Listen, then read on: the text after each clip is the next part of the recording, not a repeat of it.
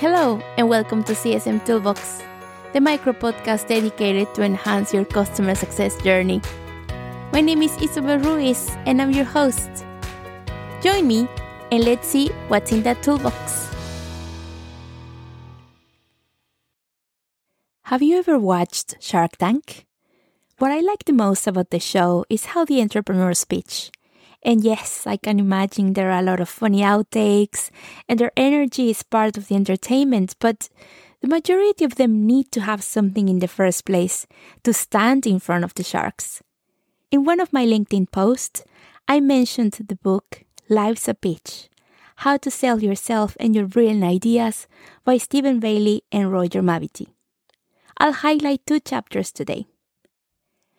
Chapter 23 talks about the psychology of pitching, understanding the transfer of power. The authors refer that to pitch brilliantly, you need to sense what is going on beneath the surface. You must grasp the psychology which underlies every pitch. It is an attempt to transfer power from the audience to the pitcher. The audience for a pitch has the power the power to give you money, the power to give you an opportunity. They highlight that the people with power are reluctant to give it up. The easiest course of action is to say no. And I'm sure your sales colleagues can tell you a thing or two about that. The shrewd pitcher deals with it at two levels. We must diffuse the angst of giving away power. We must deal with the audience fear of loss and risk. We need to reassure them to minimize the risk, to make it safe to say yes. But at the same time, we must excite and reassure them. No one is going to concede power unless the audience gets something in return. We must offer them something which will make them want to say yes.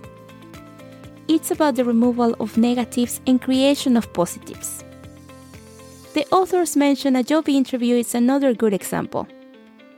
You might be pitching to a prospective employer, but in a sense, they are pitching to you too. Understanding that the transfer of power in a pitch is a two way street is massively important. They are also selling the job to you, and once you realize that, it becomes a discussion between equals. Our confidence in a pitch is the most powerful weapon we can have.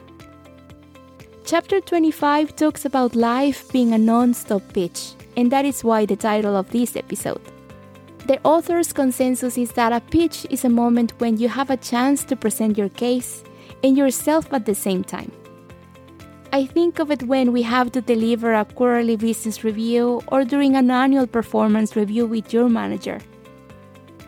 The authors are also calling out the significance of how we present ourselves outside of work. Many of the same lessons we applied in business we also apply them in life. You need to understand your audience and be a good listener. And this reminds me of Esther Perel when she says that treat your partner in the same way you treat your clients. I'll conclude by saying that it is all about practice. If it's a customer meeting, speaking engagement, or job interview, with preparation, you have a head start. Thanks for listening, and I hope you enjoyed today's episodes. I would like to hear from you. Connect with me on LinkedIn and Twitter and tell me about which tools are you currently implementing to your CS strategy with the hashtag CSM Toolbox. If you like this podcast, don't forget to subscribe and leave a review on Apple Podcasts.